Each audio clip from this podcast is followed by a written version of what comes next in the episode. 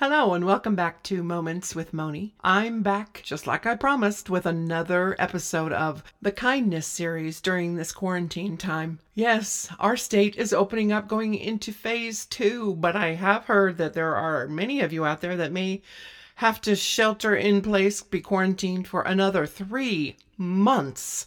And before I get on my high horse and ride out into the sunset with comments about that. Let's get back to the kindness because that was the focus that I was supposed to be on. It was a squirrel, sorry. Yes, it happens to the best of us and the rest of us. We wander off in the flesh rather than in the spirit. How important these moments are to remember kindness. Stay tuned. Moments with Moni can be heard on Anchor, Stitcher, Overcast, Apple, and now Podchaser. You can also find my blog and Facebook page and Linktree filled with many links in my show notes. And now on to today's episode.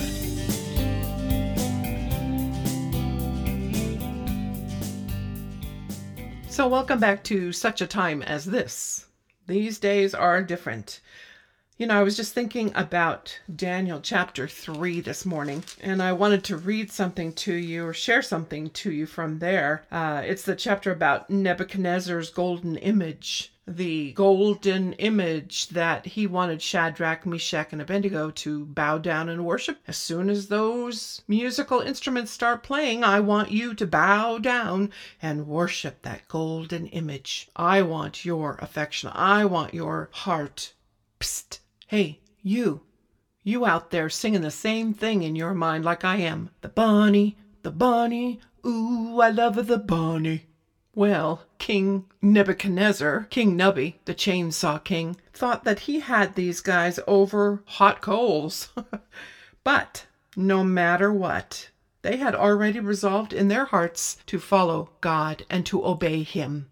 So Shadrach, Meshach, and Abednego told Old King Nubby, give it your best shot. Toss us in that fire. The God we serve is able to deliver us from a burning fiery furnace, and he will deliver us out of your hand. But if he chooses not to, O king, we still will not serve other gods or worship any golden image which you have set up. And if you've read the rest of the story, you know that King Nubby sent the men in there in that fiery furnace.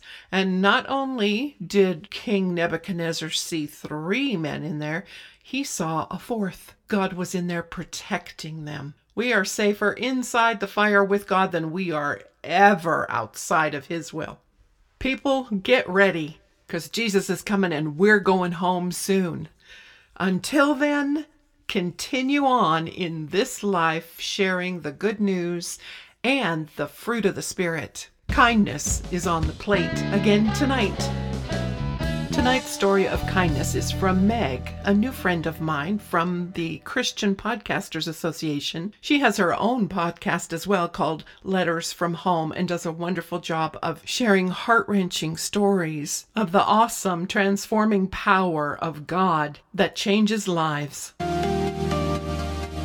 am a mom in a big city, Seattle, just trying to make it through quarantine like everyone else.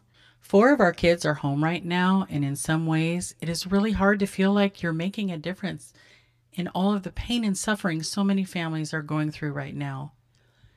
One way we have tried to contribute is through prayer and our family devotion times during the week.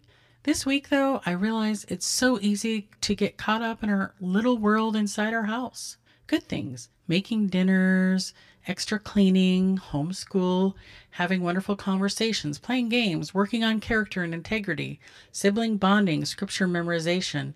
All important, but I also want us to be thinking globally. So, yesterday I took our kids on a prayer drive. We parked in the parking lot at four different hospitals and a police station and a jail and a homeless encampment downtown. Each of us prayed at every spot. We prayed for the patients, the doctors and the nurses, the laundry workers and cleaning staff, the policemen and firemen, the teachers, the grocery store workers. We have three those in prison, the homeless, the engaged couples who can't get married, those who have lost loved ones and can't bury them, the young mamas, the countries of the world. So many needs and such a great God. He sees, He loves, and He is doing a work in our generation that we wouldn't believe, though it were told us. Every little bit helps. Acts 13:36 says, "For David, after he had served the purpose of God in his own generation, fell asleep." Life is short, and we are all in this together. If you're enjoying Moments with Moni, please share it with a friend. You'll also find a link in my show notes to a survey. Please fill it out and let me know how I can serve you better. Thanks for listening. God bless.